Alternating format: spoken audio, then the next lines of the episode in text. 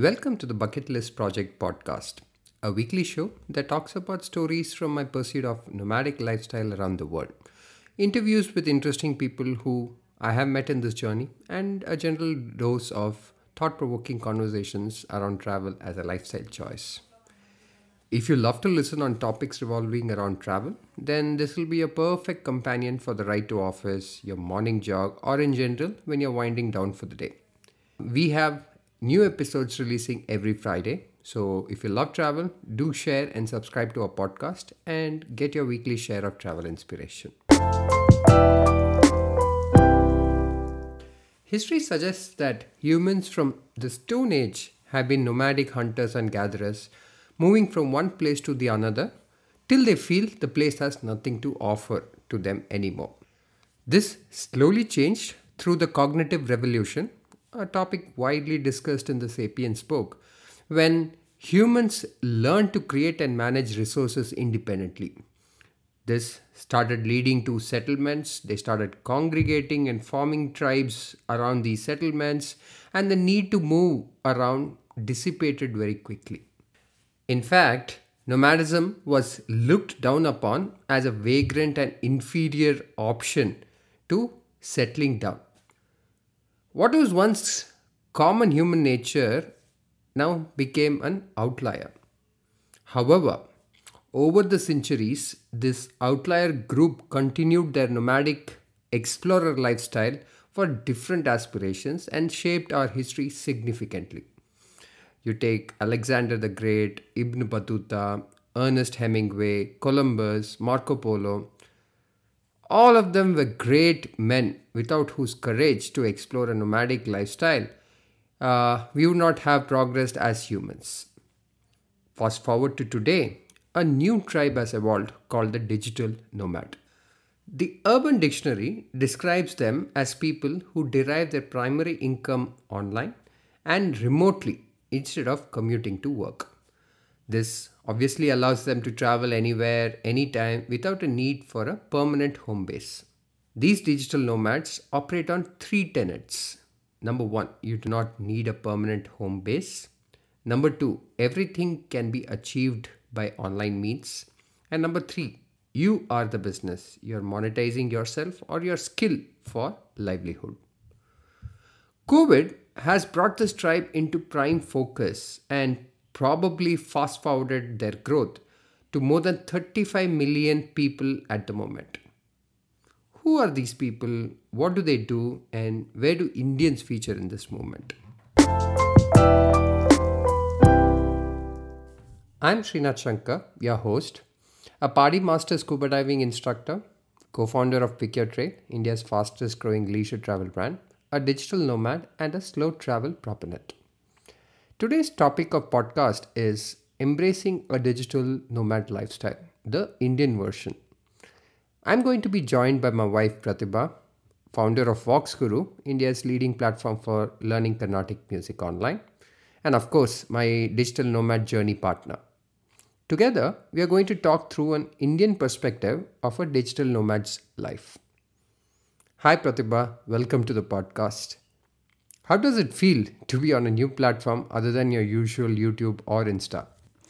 Hi everyone, I'm very excited to be on this show and to try out something new. Well, this is the first time uh, I'm going to be talking about something other than music. So, although I've been a YouTuber for so many years now. Uh, this is going to be something very new to share some of our experiences with this newly found digital nomad lifestyle.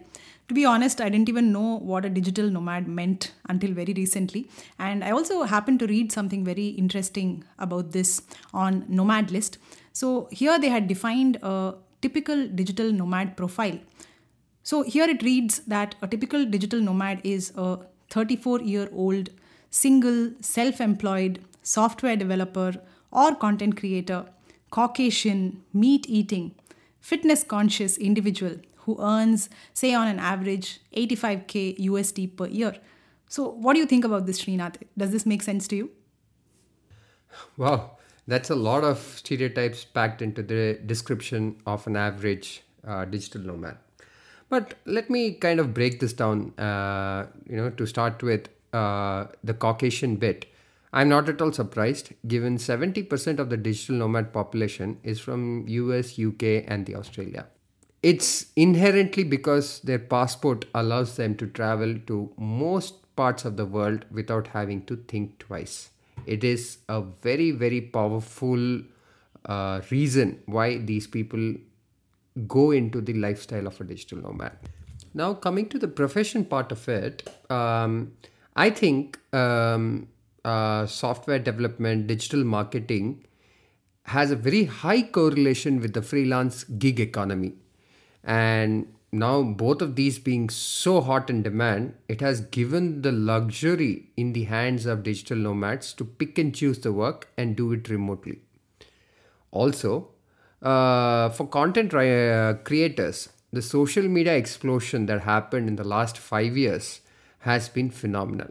Uh, add to this the fact that uh, their audience from US, uh, UK, Australia, as a region, has very good cost per click prospects on views and ads, has led to this gold rush of content creators from this region. And obviously that also has meant great earning potential. But i feel it's obviously cyclical as well.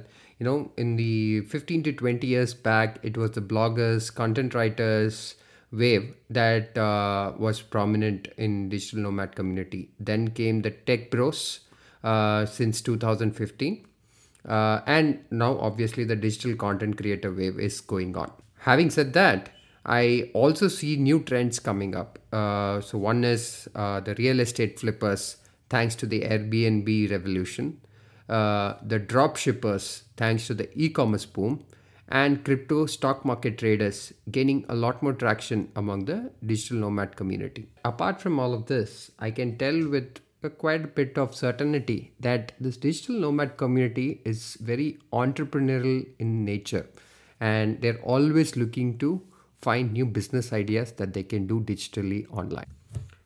So now it's my turn to flip the question. How many of these stereotypes do you think both of us fit into? Well, definitely not the Caucasian bit. And uh, we don't have that passport power that gives us the freedom to travel as we please. But um, there is a lot of merit to this stereotype, even with us. Uh, we are also 35 plus, self employed, digital business owners, I'm a content creator, and of course, we take our fitness very seriously. So, uh, I think the age part of it is definitely something very relevant because uh, it takes that amount of time for us to figure out what we want to do in life before we set out on this kind of a nomadic journey. So, uh, be it personal milestones like, say, getting married, or on the professional side where we are figuring out what to do with our careers and how to build a financial sustainability that this kind of a lifestyle requires. Uh, both of us come from middle class backgrounds, so it's taken us all of these years to actually figure this out, and I think we've got it right. Uh, interesting that you mentioned uh, about the time it took us to become digital nomads. I think that context is changing a bit now for the younger generation in their 20s. Uh, of course, whatever I'm talking has to be taken with a pinch of salt, as we're talking about a very small section of the population who have privilege, means, aspiration, or generally a social structure to think in this direction. Um, I think for this younger generation, there are at least two or three phases in their life where they can experience this digital nomad lifestyle now. The first phase, obviously, is uh, the break year right after your graduation or post graduation. Given the fact that the taboo with break year is reducing significantly in the workforce industry, uh, so uh, I think it has become quite acceptable to take a break and travel after your education is over. It's definitely a liberating feeling to travel at that age, and I believe you come out a different person for the good the second phase uh, is somewhere around um, you know 26 to 28. Given the fact that now marriageable age is moving to 29 30 in urban metros, especially among the upwardly mobile population, somewhere five years into your profession, uh, when you have earned some kind of subject matter expertise or credential, uh, you generally have an opportunity to take a career break and pursue a body of work in freelancing or in consulting. And also along with that travel. The third phase obviously is a lot more um, uh, difficult phase in my uh, mind is when you reach a stage in your professional career where uh, uh, you know you build a significant body of work and uh, you have multiple avenues to you know kind of uh, do either consulting try out self-employment uh, which is largely decoupled with a particular location which allows you to essentially be at any place and work. Uh, this obviously is also very tough because at that point of time your social fabric also has to be kind of uh, addressed which is your children or aging parents or your need to be anchored to a particular place in um, anyways pratibha um, why don't you throw some light into our beginning as a digital nomad couple uh, in the previous episode, I have shared uh, my motives with the listeners in general in terms of why we are doing this, but I think they would uh, be interested in knowing your perspective as well. Uh, by the way, guys, if you have not listened to uh, the first episode of this podcast, do listen, where I've kind of shared why I'm doing this and uh, the reason behind this topic called as the bucket list project. So, when you first pitched this idea to me about wanting to be a digital nomad, uh, there were two things that were bothering me. One was, uh, of course, staying away from family for such a long period. So, um, although I have stayed out of home during college and all of that, but uh, uh right now at this stage in life, I have wanted to be close to family, and uh, I was not very excited about, you know, being away for so long. But uh, fortunately, both our parents are very active and leading a healthy life, and you know very independent as well, touchwood. So um, that kind of gave us the opportunity to go out there and explore for a few years. And the other major factor was, of course, uh, my business that I run in Chennai. So I have an office there, I have a team that is dependent on me, and uh, I was wondering how am I going to run all of this remotely? So is it going to be effective? Uh, are things going to be as smooth as they were when I'm in Chennai? So these were the two main questions in my mind. Fortunately or unfortunately, the entire pandemic experience had kind of opened up the possibility of remote working. So until then, we probably would not even have imagined that something like this is possible. But the pandemic taught us that yes, it is possible to work remotely, it is possible to communicate effectively even through that. So that gave me the confidence that yes, this is something I can sustain. Uh, but the only thing that I was looking for is a friendly time zone because I had to be available for my team for a good part of the day. So I didn't want to land up in some country where we are several hours off, and uh, that would have been a challenge for me to st- at least to start with. So, uh, considering your choice of a good diving destination and my need for a friendly time zone, we kind of narrowed down Southeast Asia as our first destination. So, uh, our first two destinations actually have been in Southeast Asia. First was Koh Tao in Thailand, and the second was Lombok in Indonesia. And then comes the important question what do we do for food, and how do we manage the day to day in a remote place? So, uh, food is something, you know, I was very, very particular that we should be in our comfort zone when it comes to food because both of us are extremely diet conscious. So uh, it is very difficult if we have to drastically change it based on which place we are going to. So uh, i have always been uh, ensuring that our luggage always has space for our masalas and whatever important things we need as part of our day to day. So that kind of makes us feel closer to home. So, uh, so we managed to cook every day, and we are able to share responsibilities with each other, and that kind of sets us into a daily routine. And not to forget the big aspect of fitness. So, uh, the first question that I always ask you whenever you tell me about a new place that we're going to live in is does it have a good gym so that's always been one of the top criteria uh, for us so uh, fortunately both the places that we've been to so far have had a great fitness scene and uh, looking at the other people in the gym only makes us want to you know aspire for certain goals even more. So uh, in thailand i particularly cherish the memories of uh, having learned muay thai. So uh, that was a very very uh, different and a very refreshing experience for me. So gymming is something i'm already very familiar with but Muay Thai was like a whole new world, and uh, the kind of dimensions it brought out in me, even personally, is something I cannot describe. So that's been a very, very big memory from our Thailand experience. Having said all of this, uh, the whole idea of staying in one place for, say, six months it makes us feel like you know we can explore and enjoy things very slowly so we are not on a tight agenda that we have to see so many things within a week or anything like that so we just you know relax in the place and we take things very very slow. And that has kind of affected my approach towards my life in general. So back home i would be you know literally driven by my calendar. So every minute would be accounted for. But here you don't get caught into that kind of a vibe. So just looking at the surroundings around you it just makes you want to be slow. So although you're doing all of your work you're running a routine all of that is fine but still there is some slowness about you which i really really enjoy. You know there is a term for that called as slow mads. Uh, funny enough digital nomads pre-covid spent on an average about two weeks in a city and moved to the next destination. But now that is reversing. People are slowly moving to slow travel. Uh, something like spending six months in a country like we are doing right now. But the slow mad thing definitely requires a lot of planning, especially for Indians. I vividly remember how you give me a heart attack each and every time before we leave to a new place. The visa doesn't come on time, our tickets are booked, there's just two more days to go, and the visa is still not here. So that has definitely been a big headache. Well, the heart attack bit was definitely not intended but what you say is uh, kind of true. Almost 70% of our energy uh, went into visa research and remaining 30% only into planning monthly budgets, places to cover in our travel, etc.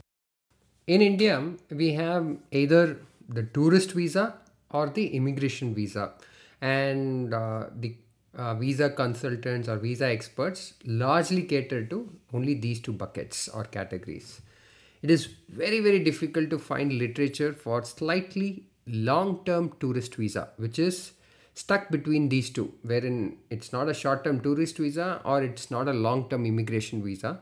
We are looking for long term tourist visa.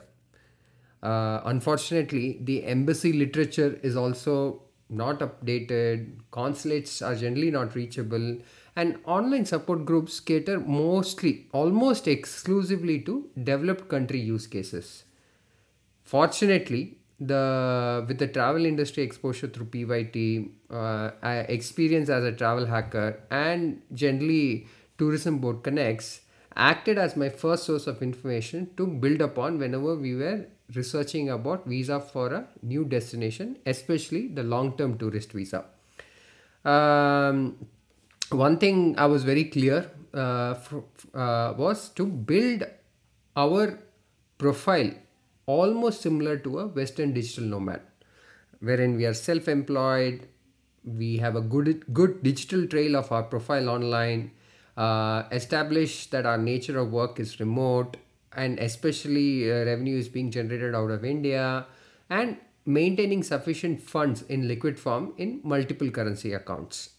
Um, I was almost always scouting for the best tourist digital nomad visa options, which allowed us at least six months at a time in a country with no or minimal border runs.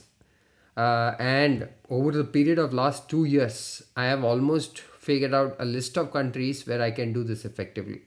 Surprisingly, if you do enough research, uh, and talk to right people, there are a lot of options for Indian passport holders across Southeast Asia, Americas, Europe, Africa, and Oceania, uh, which is Australia and New Zealand. Currently, I'm told that there are about 3.5 lakh digital uh, nomads with Indian passports across the world.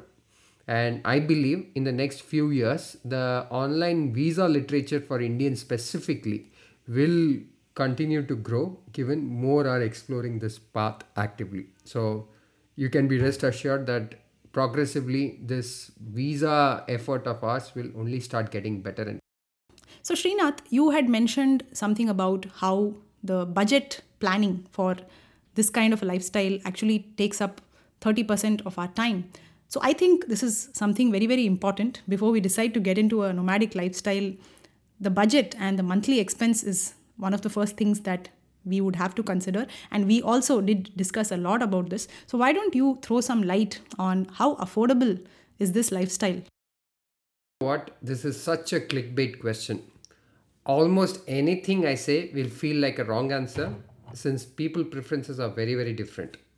Uh, however, I'll still attempt to answer this question uh, in, in my own way. Uh, let's say, for example, if you your expense budget is 500 USD per month, you're almost guaranteed to compromise a lot on your living conditions.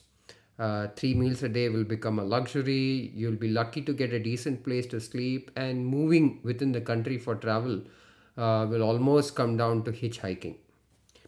If uh, your monthly budget is about 1000 USD per month, uh, a single person can find a very small studio or a co living space, cook three meals a day at home, occasionally eat or drink out, and move across the country in the cheapest mode of transport.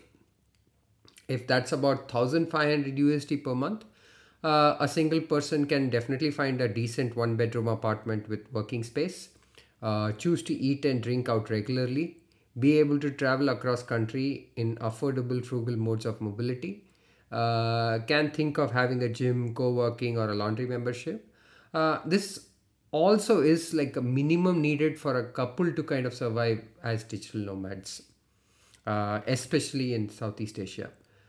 Uh, if you have 2000 USD per month and above, uh, you can find a great place to live with all amenities, choose to eat, drink out almost every day, have enough dollar to travel across the country as a regular traveler, have gym co working memberships, and afford some sort of domestic help with cleaning and laundry. Um, whatever I said, by the way, is almost true for Southeast Asian countries. Let's say, for example, Thailand, Indonesia, Philippines, uh, Vietnam, Cambodia, uh, or even some parts of South America and Mexico kind of places uh, where the dollar travels a bit longer. If you are thinking of dim- digital nomad hubs like European countries or uh, you know Dubai or Australia, New Zealand, US, uh, then you will have to double this budget, and that also is a very crude assumption that I'm talking about. So yeah, as I said, it's a very very personal choice, and there is no one answer that suits all approach to this uh, the most important question to answer is what kind of comfort you aspire for and you know kind of you find ways for your online gig to pay you as much to sustain this long term. That's a good point you make about sustainability because two of the big fears that people have about this kind of a lifestyle is one income sustainability and two battling loneliness. This is not a case where you are just choosing one destination and staying there for a long term here every 6 months you are changing your destination. So that means you're uprooting yourself each and every time and you have to again build a new life. You have to make a new set of friends. There is a very high chance of getting very very lonely in this journey and that is one of the reason why many people quit this kind of a digital nomad lifestyle. So i would say fortunately both of us have figured out a way around these aspects. So the sustainable income part also is something that we have kind of sorted out thanks to many years of planning and saving and all of that. And uh, the other aspect about loneliness also does not creep in because we are doing this together and at least there is that one anchor relationship that is always there and it helps us explore other things and we are really fortunate to have an amazing set of friends and every time we go to a new destination we make it a point to invite them over and we say that you come visit these less explored exotic destinations with us and we will be your free tour guides. So uh, that way we have never felt lonely because we keep having people visit us. In fact i would say we've been more socially connected in this lifestyle than we were back home in our desk jobs. And of course we keep traveling back home as well. So at least twice a year we go back to chennai. So chennai is still our anchor point and we make it a point to go there you know for a few months in between our destinations. And uh, no matter where we are we are just a phone call away and we are just one flight away from getting back home. So we make sure we are not too far away from home as well. So that way i would say that this has been like home away from home for us. You touched upon, um, you know, um, digital nomads battling loneliness. So one of the things that I've kind of observed uh, in terms of how digital nomads actually make new friends or connect with people, uh, and how social media plays a part in it. Um, uh, outside India, I've seen this very distinct pattern where they use social media for different things and different social media for different things actually.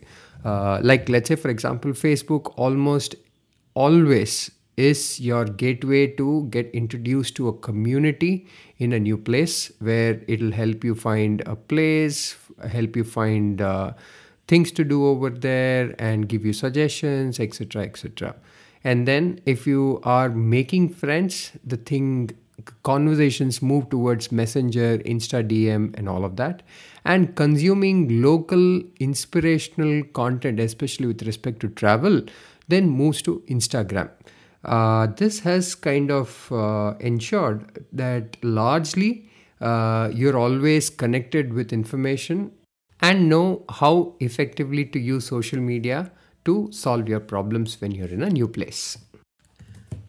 Well, I think we've kind of covered a good range of topics on digital nomadism. Probably it is time to lighten up the mood a bit with quick rapid fire round. Are you game for it? Yeah, sure. Let's go for it.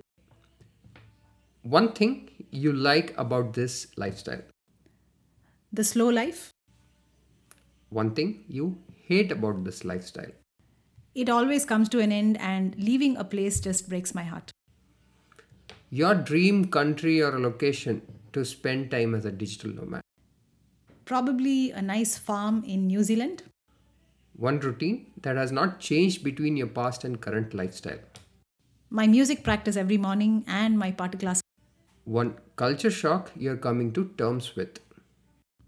I would say the population because we always choose these unexplored, remote locations. So uh, there are such few people around, which is a very big culture shock coming from India. One thing that has changed for you as a person. I think I've become a lot more creative as a person ever since I started this because uh, there's something about these places that just brings it out of you. Uh, the kind of ideas you come up with here is something that I have never come up with before, and I wonder why didn't I think of this earlier? So uh, there's just something about this surrounding that makes you really think out of the box. This wraps up the second episode of the Bucket List Project. I hope you enjoyed this podcast and the conversation around digital nomadic life. Do you think this is for you? Um, would you want to venture into this at least once in your lifetime? Well, we hope at least this podcast has triggered some thoughts in that direction. If you liked what you listened to, then do subscribe to our podcast, which is available both in Spotify and in Apple as the Bucket List Project. See you next week, and until then, have a great time.